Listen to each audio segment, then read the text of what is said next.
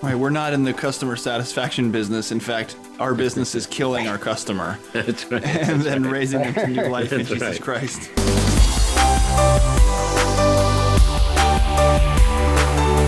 Welcome to the Stand Firm podcast. I'm Nick Lannon of Grace Anglican Church in Louisville, Kentucky, and I'm here today with Matt Kennedy of the Anglican Church of the Good Shepherd in Binghamton, New York, and JD Koch of Christ Church Anglican in Mount Pleasant, South Carolina. Gentlemen, how are you today? Very good. Great, Nick.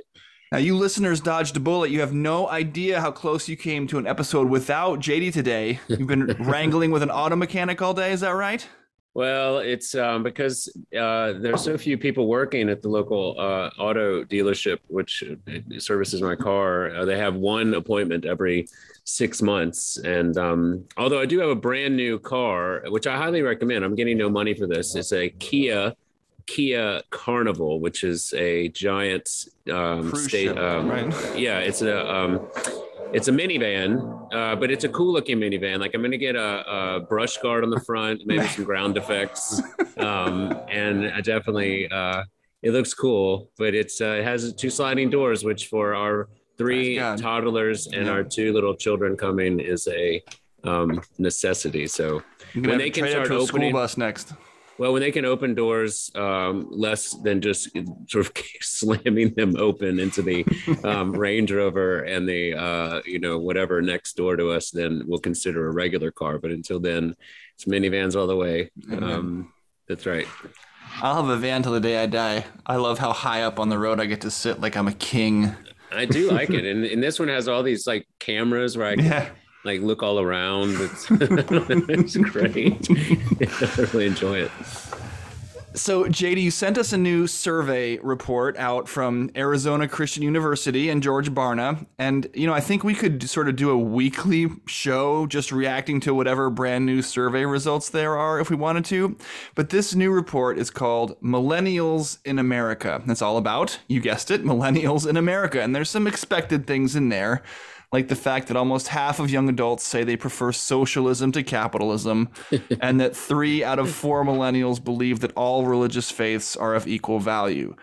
There's also some weird stuff, like the fact that while only one third of millennials surveyed claim to believe in God, a majority of all millennials claim to hold a positive opinion of Jesus Christ and the Bible and a negative view of atheism. Maybe we can talk about how that could possibly be. But perhaps the most shocking stat that I saw, although perhaps less shocking since I read Abigail Shrier's Irreversible Damage, was that 39% of 18 to 24 year olds identify as LGBTQ. 39%. So, guys, what were some of your reactions to this survey? And what, if anything, do you think these things mean for the future of the church?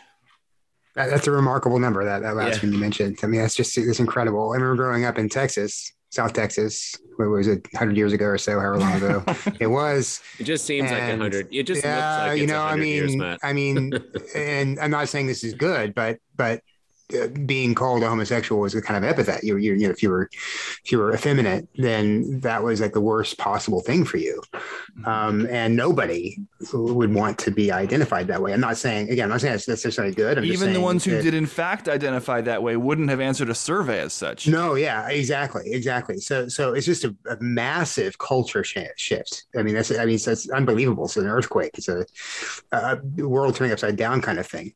Um, and the other thing I think of to to to explain it, well, several things. Pornography, I think, has, has played a huge factor in this. Um, in that. Uh, all kinds of sexual uh, activities and actions are are regularly on display, uh, just at, at a moment's moment's click away, and things that wouldn't be necessarily even thought of um, in a normal situation where we didn't have pornography are now just out there as as, as options, polyamory, th- those kinds of things. Right. Um, so I think I think just having the the option of more of more types of sexual activities out there is one thing. And Yeah, they're it's- option as identities rather than just things you might like or enjoy sexually. Yeah, yeah, yeah, exactly. I mean, it's and and and but add to that the cultural mystique of it. You know, I, again, 100 years ago when I was a kid, it was it was a shameful thing now it's an honored thing. So if you if you can if you can in any way stretch to be identified as somewhere in the uh, LGBTQ whatever uh, realm, that's a, a mark of honor. It's a mark of prestige. You've you've now you're now not just the normal cisgender boring cisgender person. You now have something else. You have another another uh, another thing to add to your to your cred, um, street cred.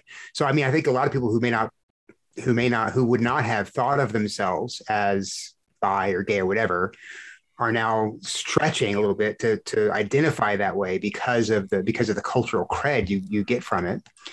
Third, I mean, and this is I don't know, this is just a pet theory I've had about about women in particular, um, is that because of the of the and it's not just mine, I've read this before, um, because of the preponderance of pornography and and boys uh, seeing so much of it and expecting their girlfriends to act out some of the things they see, women, young women, are tending to identify as lesbian to avoid having to having to be subjected to the kind of horrible things that their boyfriends want to subject them to. So they just say, "Hey, I'm I'm gay or I'm lesbian, uh, right. and they'll hang out with their girlfriends and maybe not do anything sexually at all, but just they can they can kind of have a safe.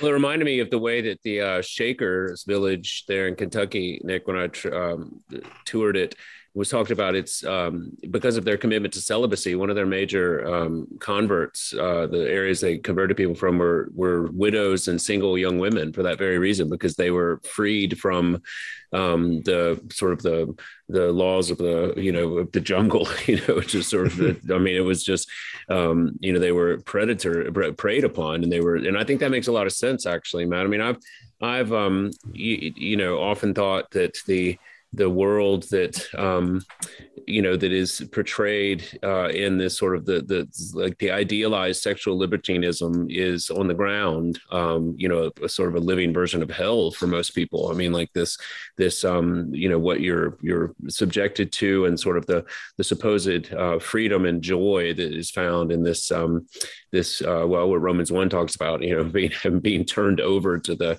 to the uh, you know desires of your flesh and um, and I think that makes a lot of sense. Actually, I think that that there's a there's a there's a comfort and there's a security in claiming one of these identities because it puts up a protective barrier against judgment and against accusation you know because if you are somehow wounded marginalized and or a victim then you know i can explain a lot of what's wrong with me. I can explain a lot of um, you know you you the whatever you're going to say to me i can sort of deflect as um, either being hateful or rude or uh, whatever the case may be. Um, there's a safety i think in in claiming this one of these identities um, however strongly because it allows for a sense of protection in an increasingly you know divided hostile and and kind of angry world you know for many of these young people um, to be able to to cloak themselves in a uh, defensive um, cocoon that says you know don't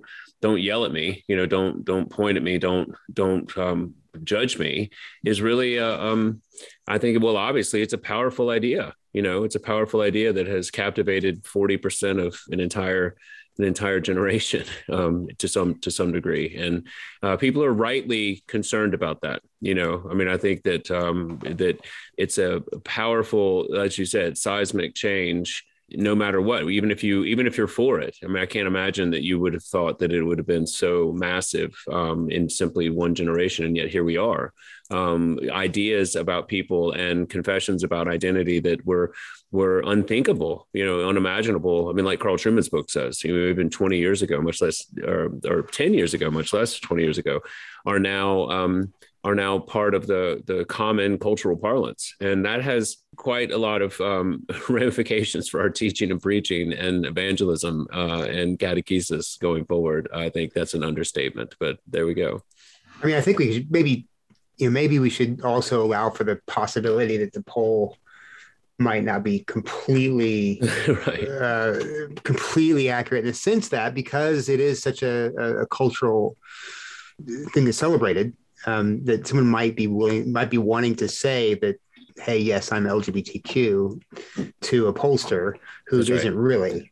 Right. So that that that like ninety percent of the people in Mount Pleasant were supposedly voting for Hillary Clinton, um, Yeah, you know, right, right, right. according to the polls, and it turns out that it was actually hundred Right. percent uh, for. like of those exactly so of the 40% i mean how many are going to actually you know get quote unquote married to a person of the same sex or Well, but I think this is, but but I think that points to the even uh, maybe even a deeper problem is that even if there's an aspirational idea to these um, to these identities or a or a um, hopeful um, identification with, even if you know you're you're sort of pretending, as it were, you know, trying on these identities. The fact that there would be yeah that it would be a positive to identify in these ways um, over against uh, something well um, you know to be avoided um, if not shameful then you know that also is indicative of indicative of of a deep cultural shift for sure. Right. I mean, as my wife mentioned at lunch when we were t- discussing this, really anything that's not I'm straight and no, I always will be falls somewhere in this continuum. So this Yeah.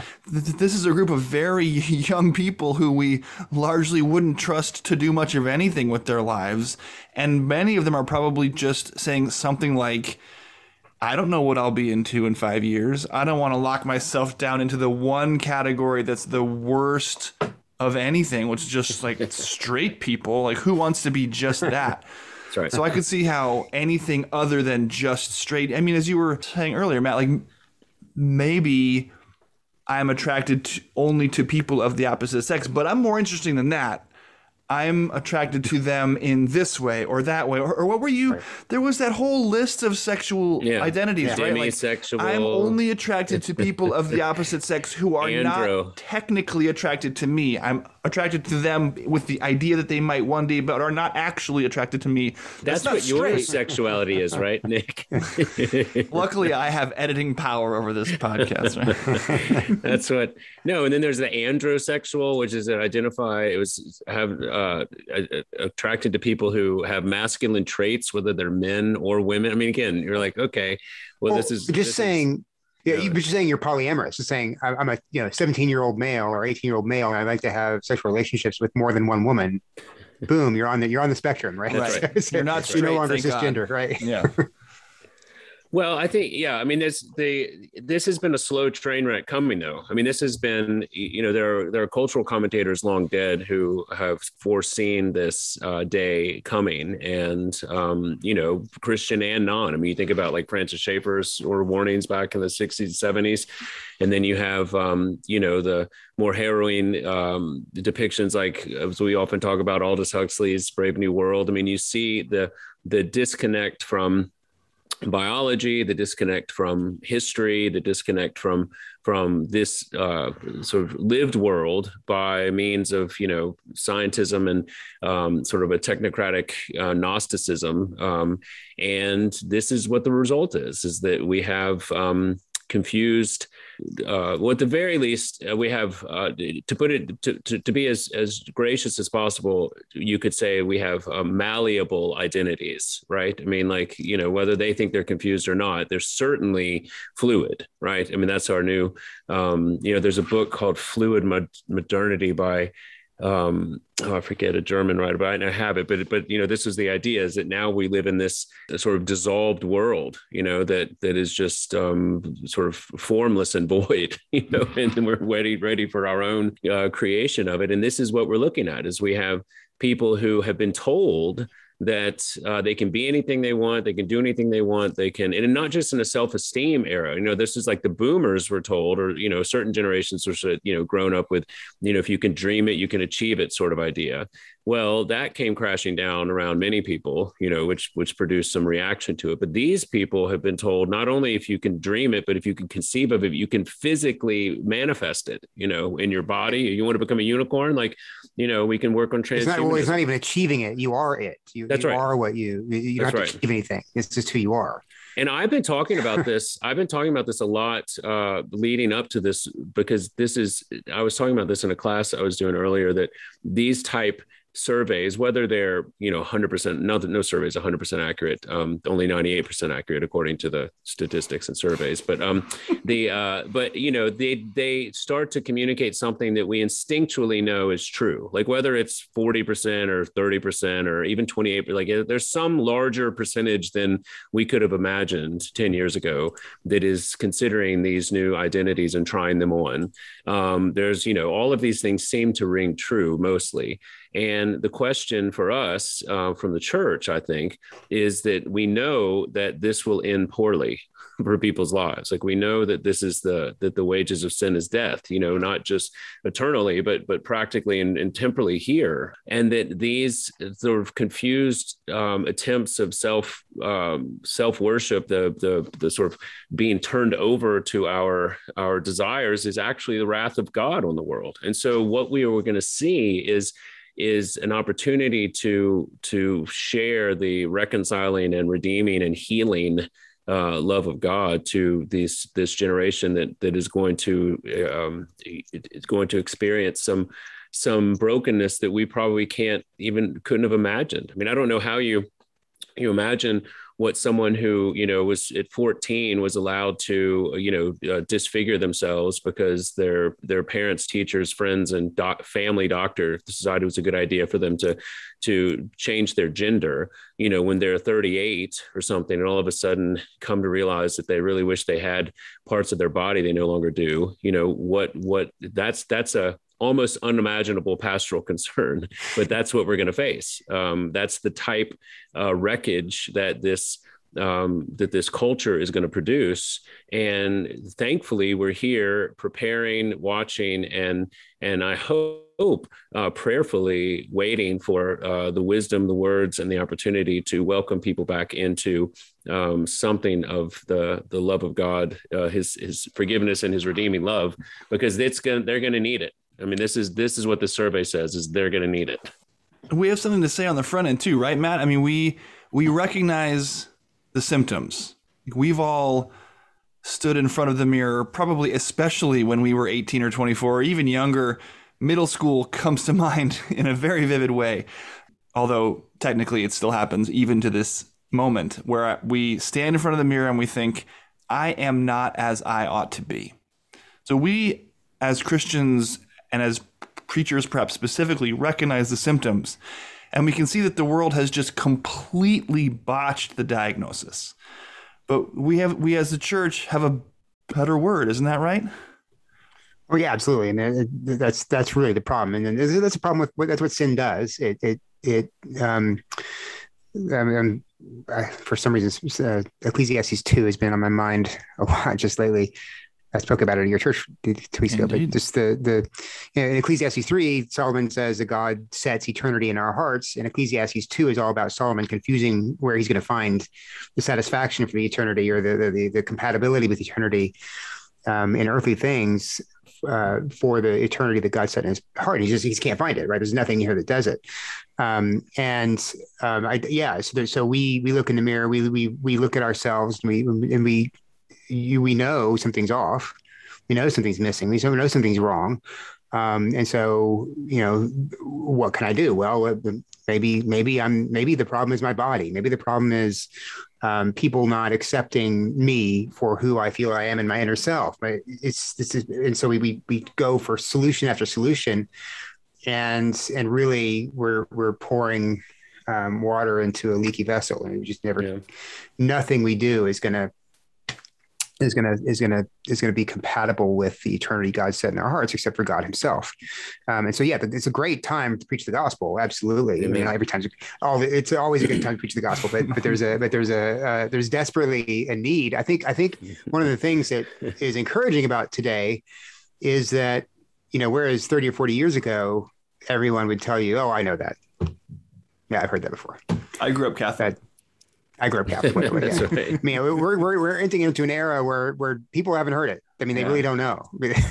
uh, you know, they don't know the, they don't, they weren't in Sunday school and didn't learn about Noah's Ark and the animals going in two by two and the, the Abraham and my, they didn't learn all that stuff that, that most everyone learned 40 or 50 years ago. They have literally no idea. I think that explains the religious part of the, of the, of the, uh, the, the poll that you read. I mean, I, that doesn't surprise me at all. That people have a, a positive view of Jesus and but don't believe, believe in God. Um, but don't believe in God. I mean, that's why it's it's and have a negative view of atheists. I mean, that totally makes sense if you think of the kind of spiritual the way that spirituality plays itself out in our world. What is what is spirituality for for most for an increasing number of people, probably most millennials? It is what has meaning to me you know what what what what do i find in any way gives me a sense of peace or a feeling of of transcendence? And whatever that is that's what i'm going to latch on to i'm going to hold on to that thing. So if it's zen buddhism that's fine. If it's wicca that's fine. If it's whatever it might be a whole uh, i'll just i'll, I'll take whatever i can that makes me have some kind of sense of meaning. So of course yeah straight up atheism that's weird. Um, for for the nones. I guess we can call them. The Pew Research calls this group of people. Well, this this, this, this one called them the don'ts. Uh, don't don'ts, know right, okay, if God exists, don't care, or don't believe. Yeah, because the question isn't is this religious idea or practice true. The question is, does this have does this have does this work for me? Does this make me feel a certain way spiritually? And so it really atheism doesn't make sense but now that it's really like straight up belief in god in the way that the the, the their mamas and papas believe in god um, but hey, Jesus is a pretty cool guy who seemed to be in touch with himself and very authentic. So, um, and hey, he had the great marriage with Mary Magdalene, and his heirs were the kings of France. So, look, this is a this is a great. I, I I don't I don't think there's too much theological depth in those answers. I think it's just kind of I think that's coming out of this this spiritual milieu where people are spiritual but not religious, and they're just tr- looking for something that works for them individually. Yeah, and I think what's fascinating to me about this being um, sort of child of the '90s, um, you know, when I was, I mean, I was born in '77, but you know, sort of coming to age late '80s, early '90s, just like the, you know, what Aaron Renn calls the uh, positive. Uh, um, I don't know if you've seen that. He has the positive, neutral, and negative um, tiers of there was a segment in like the late um, 20th century where it was very positive to be a Christian. You know, it was like all the we've talked about this. You know, uh, uh, Jars of Clay was on the top 40, and you know you could have your God's Gym T-shirt and not be totally laughed out of school and think, you know, what would Jesus do? Bracelets, all that stuff. And then there was a neutral world, um, you know, that was in between. I, I mean, I don't know the years aren't exact, but you know, like mid 2000, early aughts to you know up to about 2012, 13. but then is this is the the full flowering of the sexual revolution pun intended or uh, it, and that wasn't a pun really but the, the full deflowering that's right the full deflowering of the sexual revolution came to uh, four, which was represented in many ways by the Obergefell decision and the and the sort of the the whimper of the uh, culture to you know the to the reaction to that. Uh, we've entered into a negative a negative uh, world where Christian actual Christian teaching um, as as is seen as um, well you know increasingly harmful, you know negative, uh, to dour, to um, uh, constricting, and I think that's in part so so what's fascinating about that is you had this the the children and then the, almost literally but the children and then the children of the children of that positive christian worldview are what we're watching sort of come of age um, during this time. And it really brings into question like what was being taught uh, what was being communicated and um, what can we learn if anything, from from what what was wrought upon this entire Christian, quote unquote, Christian generation. Because you know, for me, in my in our perspective, I've been talking a lot with like our youth minister, for instance, and our music minister, and saying, you know, as fun as uh, Jars of Clay concert was, and you know, having a, a separate youth room with a bunch of foosball tables, like that didn't seem to do the trick. You know, it didn't seem to to um, to to work out very well, and so we've like, it's it's causing a huge rethink about um, catechism, about formation, about all these things because you know numbers and well the numbers have have have come back you know the the, the children have come back uh, are, are are are they're represented now in these surveys. And i think it's a real judgment on what was like i said what the church was was communicating what was teaching. And on the flip side of that uh, we see this rise. You've probably seen all the articles about the um, the pastors leaving you know like an untold number of pastors are leaving the ministry and having burnout and all this stuff. And I think in part it's because, again, those were pastors our age roughly who had been either raised on or taught that this is what they should have, this is what Christianity was. And then now that actual Christianity comes into conflict with the culture and there's no cultural buttressing of any of these outdated ideas, it becomes a much more difficult job. You know, and we talk about this a lot, but I think it's there's there's a there's a correlation between this survey and pastors finding their jobs to be a lot more difficult than they expected. And I think that's in part because what they were communicating um, wasn't um, wasn't you know biblical wasn't wasn't the law and the gospel you know it wasn't it wasn't anything. It was a it was a uh, enculturated um, idea of God that had very little uh, grounding in in actual fact as has been revealed. And when that takes place well then sinners are called to repentance. And um, well that's a much more uncomfortable job than um than than many people expected. And I, and I think we're, I think this is, I think there's a correlation there. I mean, I could be wrong, but what do you think, Matt? No, I think it's, I think it's, that's right. I, I think that uh, there hasn't been, you know, there, there hasn't been a time like this in, I don't think any time in the past 200 years of our nation's history where, where we've been a po, we're, we're becoming a post, the people say this, is no new insight. it's not a blinding revelation. Uh, we're becoming a post-Christian a post-Christian nation, and so if that since that's the case, the strategies for for reaching out to a Christian nation just aren't going to work. People aren't going to be uh, be drawn in to a church that's not like grandma's church because they don't want to go to church anyway. So having "I'm not your grandma's church" on your on your billboard just says well, okay, who cares? care. Yeah. Um, that may have said something to the 90s generation, but it's not going to say anything to the people today because they don't, again, they don't care.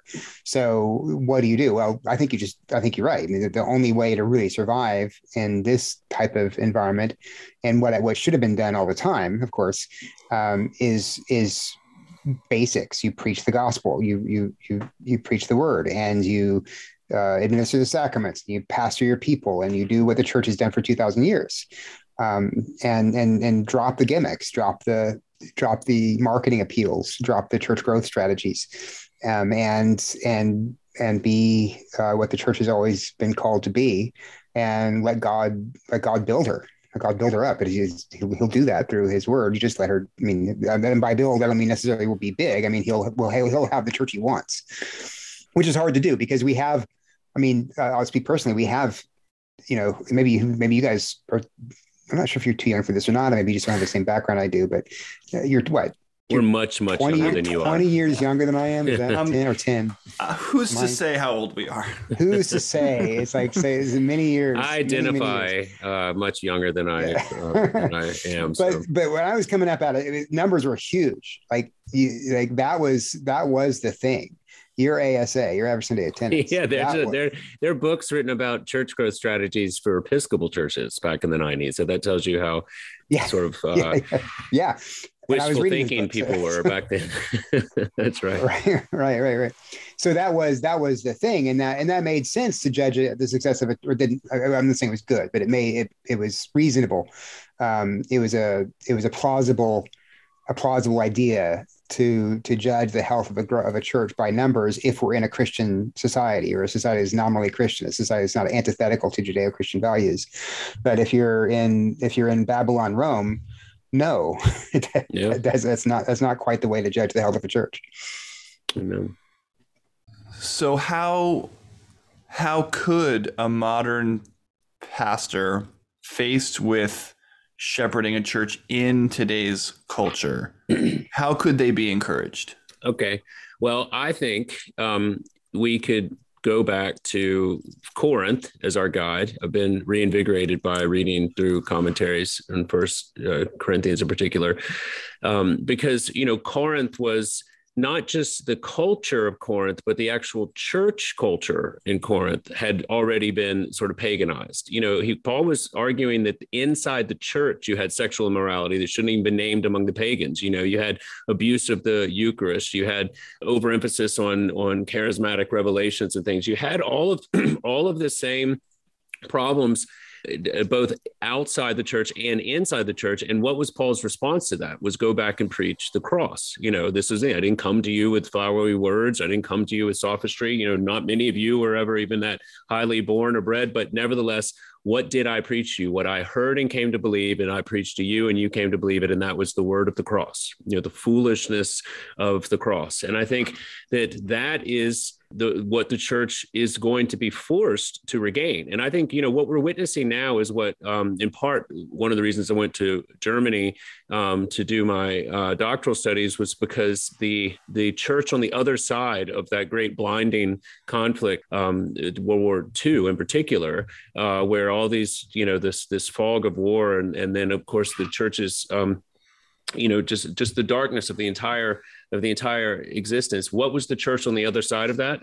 Well, let's say that there was an unsurprising return to uh, the theology of the cross, you know, for people in Europe, um, you know, on all sides sides of these issues. And and I think that you know the the optimism, kind of the naivete, and and frankly the this the superficial the the saccharine superficiality of it uh, of the church in the 90s um, is being judged and and is you know the the ministers who thought that was that that the only thing keeping their people there was that they were in the latest fashion you know the the churches that thought the variations on the chorus the choruses and the smoke machine was going to keep them in i mean even the the liturgical churches that thought maybe you know 17 part harmony this time with the chanting is going to keep them in and if we put another get a fancier chasuble or like we have more incense whatever the whatever you thought was going to bring people to church outside of the preaching of the cross, uh, well, we were wrong. We were just wrong. And you know, the cross is is a tough, tough word,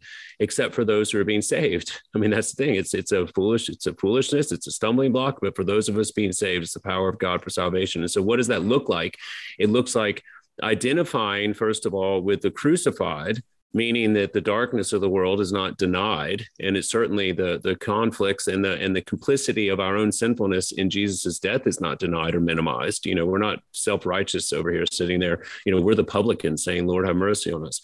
But the cross is not relegated simply to good friday but also easter.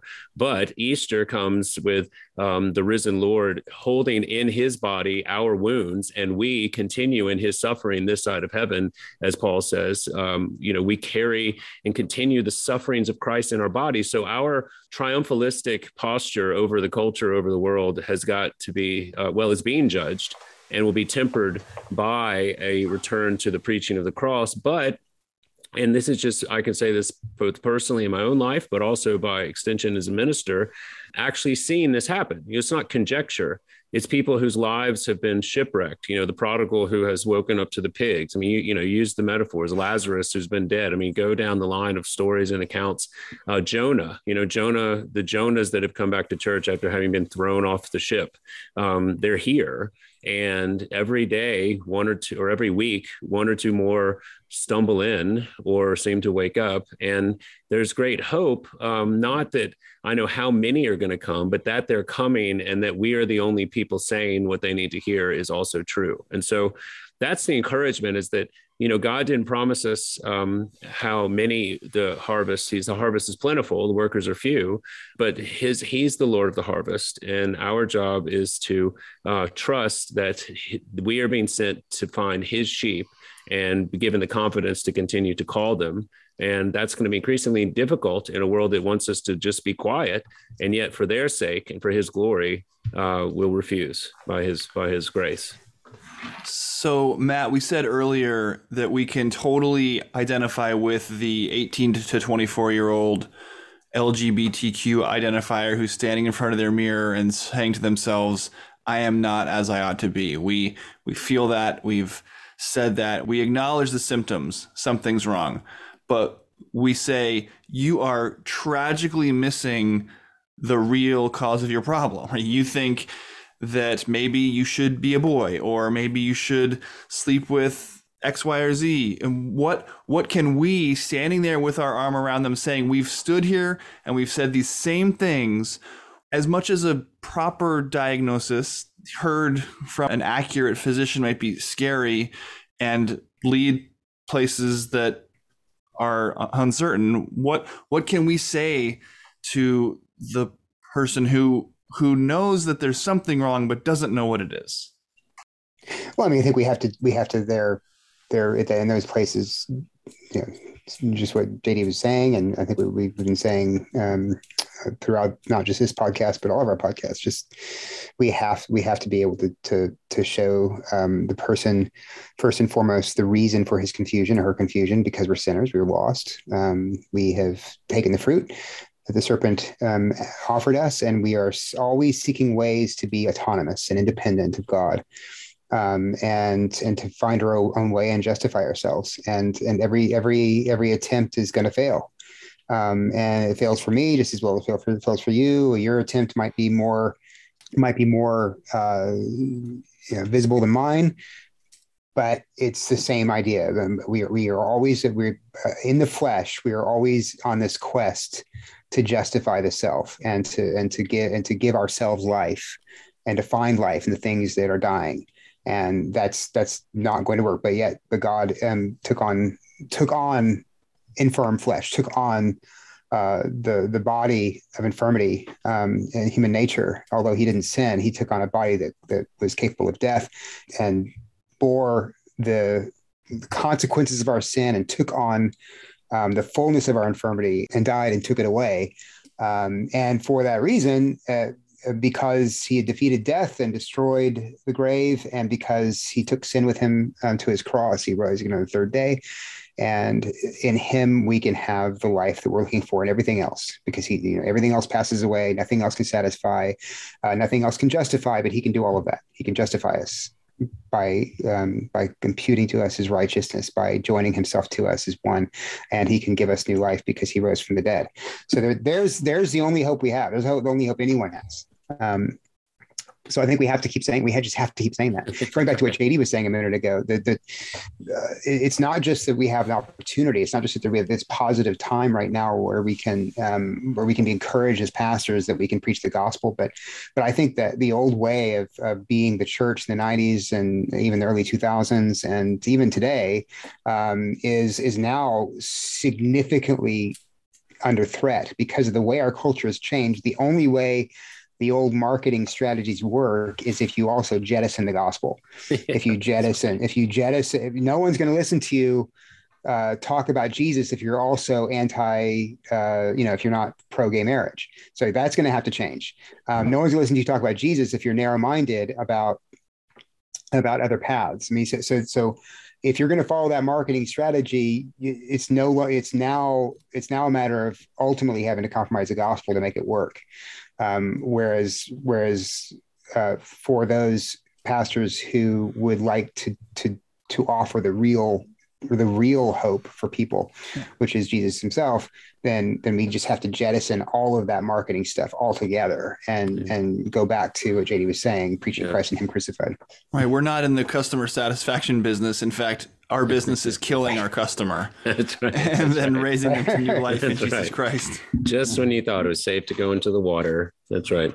Um, yeah, I, I, agree with you, Matt. And I think, you know, we've seen a redoubled effort. I mean, I know I speak as a father of young children. I mean, you have, um, well, you have a range, of course, but, you know, one of the primary things that we have, um, we've seen as a result of this, these cultural changes is a renewed interest by, by believing parents to, uh, equip, resource, and um, encourage you know them, and then by extension their children at whatever age, because you know, and I guess of course this is just biblical and historical. We've seen this before. I mean, you know, the Jews in the middle of their wanderings and in the middle of occupation, in the middle of um, apostasy. I mean, you know, essentially the prophets had one voice at just different times, which was return to the Lord. You know, return to His precepts, return, teach them to your children, bind them on your hearts, put them on their forehead, put them in your mouth. You know, I mean, this was, and I think that um, that we had uh, again i want to i don't want to judge the people but i think that we there was some transfer of responsibility to particularly institutional churches that has proven to have been a um,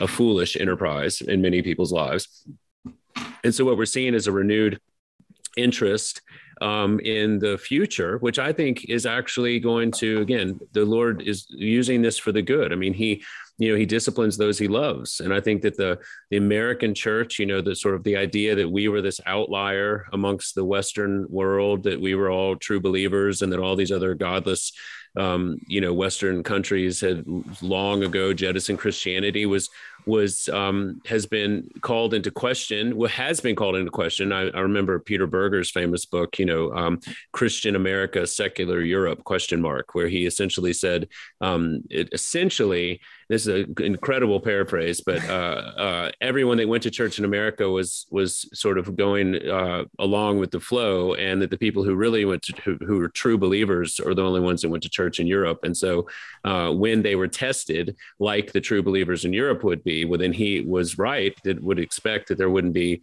such a difference between the two, and that's what we're watching. And so, again, I'm not. Um, you know i mean in my in my uh, flesh and my weakness i of course would love as i often joke uh, to be back in the day when places like brooks brothers would give you, you know if you wore a collar you get a 10% discount because you were a clergyman. You know it'd be like there was a p- position of reverence and and at least societal uh, positioning for uh, clergy. And that's that's uh, now now you joke about it they would force you to pay 10% more if, if not just bar you from the store you know if you were but um, at any rate um, you know, it, as much as we may want to have lived in those times, this is the ones we're in. And again, I've been redoubled by the pastoral. I've, I've been grateful the Lord has has um, put back on my heart, uh, you know, the the pastoral concern for this, even this particular generation. The uh, the statistics said, um, you know, majority admit to often feeling anxious, depressed, or fearful. It's like we had no joke, you know. I mean, this is the world that you're you're uh, inhabiting. That there was another another one of the survey statistics that came out that said 50 percent, 49.5. So just to be to be uh, clear, yeah. of American adolescents aged 13 to 18 are reported to have one or more types of mental illness. Like that's an amazing statistic right there too. And so you're sitting mm-hmm. there saying, you know, there when Jesus talks about the the harvest is plentiful. I mean, he's not. He knows very well the sorrows of the world and the darkness of of of life without um, his uh, mercy and love. And so that's what we are fighting for. And that's what we'll continue to, by God's grace, see uh, take place in our churches as people um, hopefully uh, don't get too dark and too deep into um, despair, but uh, something of the ministry by extension of our preaching into the world through the ears of those who hear it. Um, will continue to bring these lost sheep um, to the fold, and so that's that's the encouragement and that's the hope and um, and one that we'll continue to to do all right, well, that's going to be all the time that we have for our conversation today. Thank you so much for listening to this episode of the Stand Firm podcast. If you want to keep the conversation going, you can be in touch with us. Rate and review the podcast on iTunes. Send us an email at mailbag at standfirminfaith.com, or you can join the Anglicans for the Gospel Facebook group. Thank you to Matt Kennedy and to Jady Koch. I'm Nick Lannon, and Lord willing, we'll be back next week. Until then, by the grace of God and Jesus Christ, we'll be standing firm.